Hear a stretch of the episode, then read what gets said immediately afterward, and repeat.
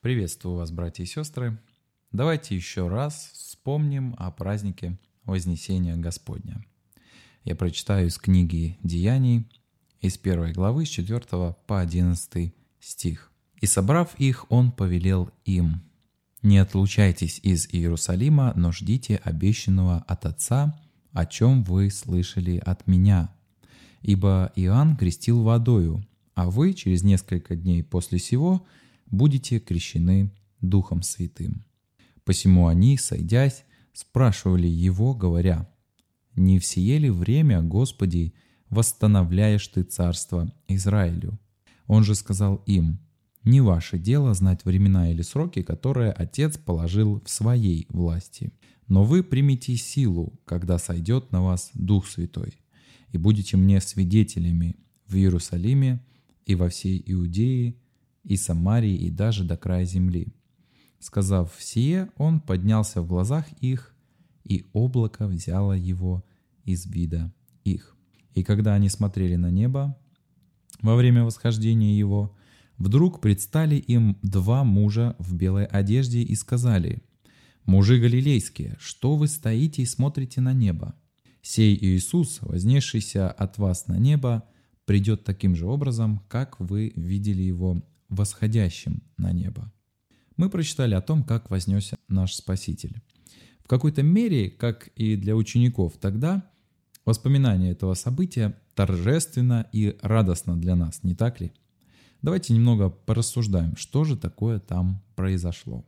До смерти Христа, во время его земного служения, ученики удивлялись той силе, власти, которую имел Иисус Христос и которой Он в некоторых случаях и в большей или меньшей степени наделял их самих. Они были полны надежд на то, что Иисус будет тем Мессией, который свергнет гнет римлян и возродит бывшее величие Израиля. Ученики Христа видели свое будущее именно с Ним, со Христом, но вдруг Христа схватили и распяли. Ученики в страхе, разбиты и потеряны. Они пережили крах всех своих надежд. Они не знали, как им жить дальше, как защищаться от иудеев, им было очень тяжело. После трех лет постоянного присутствия Христа они на пару дней очень остро ощутили разлуку с Ним. И вот Он явился им. На фоне тяжелейшего краха надежд, а возможно и смысла жизни, им было непросто поверить в воскресение Христа.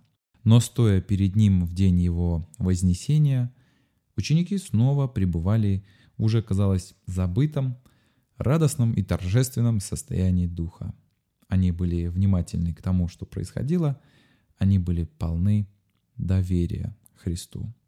Они успели пережить крах в своих планах о нем, но теперь они были полны внимания и они были открыты к тому, чтобы получить план Христа для своих жизней. И Он открыл им, что им делать. Евангелие от Матфея, 28 глава, 19 и 20 стих. Христос, уходя на небо, сказал ученикам своим, «Итак, идите, научите все народы, крестя их во имя Отца и Сына и Святого Духа, уча их соблюдать все, что я повелел вам. И вот я с вами во все дни до скончания века. Аминь». Так Христос заложил начало церкви, а ученики вновь обрели смысл жизни – Теперь они точно знают, что им делать. Приводить души ко Христу. Вознесение – важное событие истории. О вознесении Иисуса Христа есть как минимум одно пророчество в Ветхом Завете. Давайте сравним Псалом 67, 19 стих. Я прочитаю. «Ты вошел на высоту, пленил плен, принял дары для человеков, так, чтоб и из противящихся могли обитать у Господа Бога. На это место в Священном Писании ссылается апостол Павел Ефесянам 4 главе с 8 по 10 стих я прочитаю. «Посему и сказано, вошед на высоту, пленил плен и дал дары человекам. А вошел, что означает, как не то, что он и не сходил прежде в преисподние места земли. Не шедший, он же есть и вошедший превыше всех небес, дабы наполнить все». Это очень важное событие, которое предшествует величайшей славе Христа. И вознесение Христа, его возвращение к Отцу, финальный аккорд его действий на земле сопровождалось торжественностью в кругу его учеников, получивших последнее наставление и утвержденных в вере. Но есть мнение, что Христос уже восходил на небо до Вознесения перед учениками, как-то незаметно для других. Оно, это мнение, основано на словах Христа в 20 главе от Иоанна. Когда Спаситель повстречался с Марией у гроба, он сказал ей, «Не прикасайся ко мне, я еще не вошел к Отцу моему, но иди и скажи ученикам, восхожу к Отцу моему и Отцу вашему». Христос в этот же день явился и другим женщинам, потом Петру, потом идущим в Имаус, и в этот же день, только вечером, явился ученикам, когда с ними не было Фомы, потом через неделю явился ученикам и Фоме, и только тогда он сказал «потрогайте меня» и ел в них. Марии он говорит «не прикасайся ко мне», а ученикам он говорит «осижите меня». То есть, если причина того, что Христос запретил Марии прикасаться к себе, заключалась в том, что Христос не был еще у Отца, то можно предположить, что либо после встречи с Марией, либо перед явлением Фоме Христос вознесся к Отцу, и после этого вознесения Он уже позволял дотрагиваться до себя. Но тут появляется вопрос, для чего тогда необходимо вознесение Христа, его видимый уход от земли, от учеников, и почему он никак не изменился после встречи со Христом, если он уже восходил к Отцу.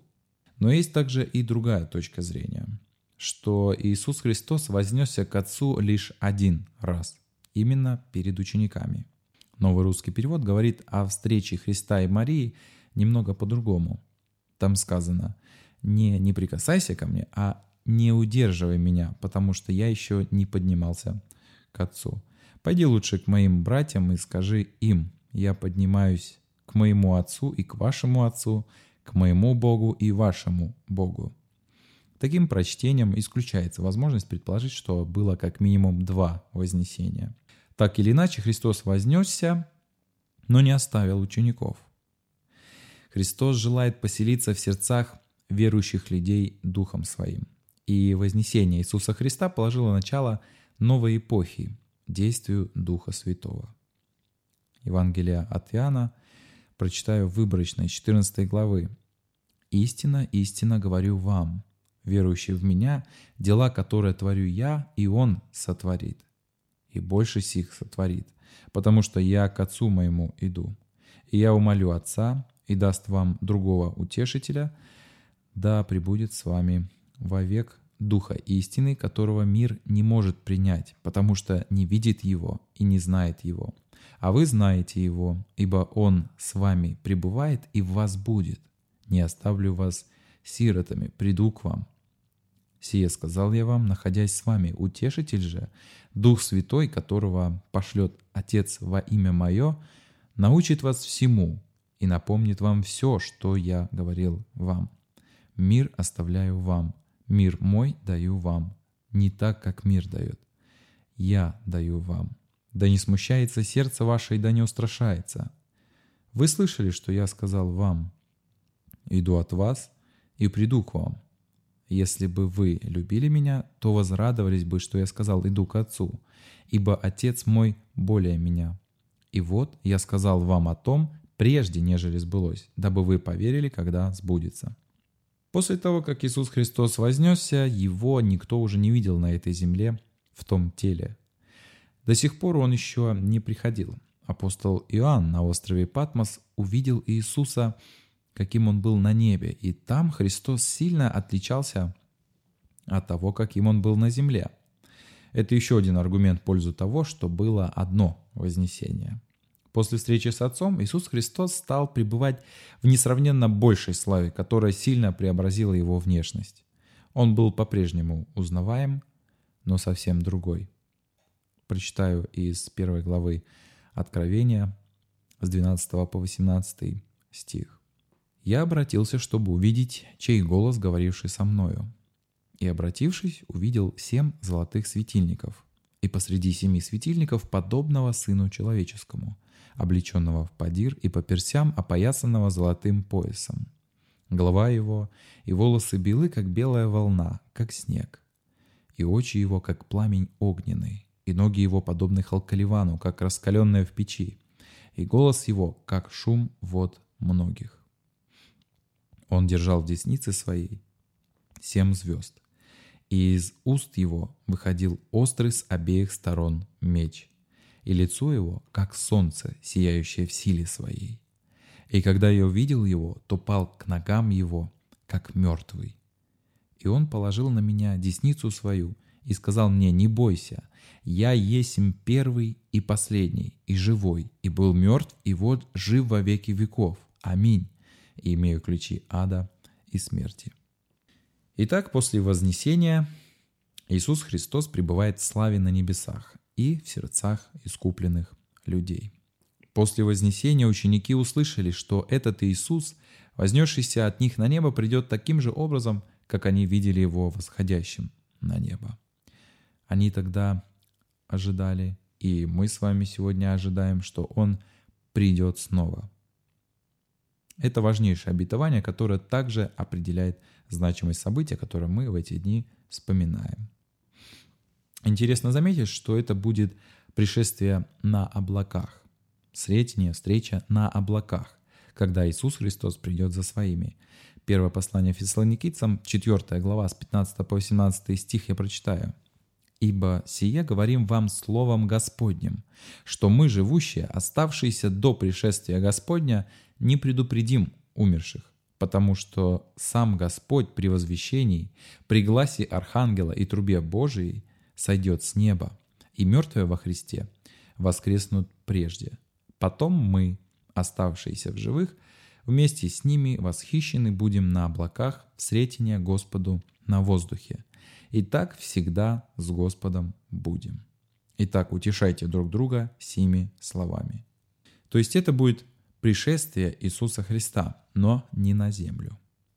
Иисус Христос придет на землю, но уже после восхищения и встречи нас с Ним на облаках. Он придет судить и царствовать. Но мы ожидаем встречи с Ним на облаках. Христос вознесся к Отцу, но служение Христа не закончилось Его вознесением. Он продолжает заботиться о нас, ходатайствуя за нас и являясь единственным посредником между Богом и нами. Итак, вознесение Христа — это исполнение пророчества. Оно открыло нам Божий план для наших жизней через начало Церкви. Зайдя к Отцу, Иисус Христос прославлен, преображен и пребывает так все это время, если говорить нашими земными словами, так как там нет времени. Вознесение Христа, его уход с земли ознаменовало начало новой эпохи, когда Христос Духом Святым – поселяется в наши сердца и таким образом исполняет обетование о присутствии с нами, о том, что Он не оставит нас. И, наконец, вознесение Христа – начало нового ожидания Его прихода за своими. Церковь Христова. Живет ли в нас Христос? Так пусть мы, ожидая Его пришествия за нами, будем становиться похожими на Него. Аминь.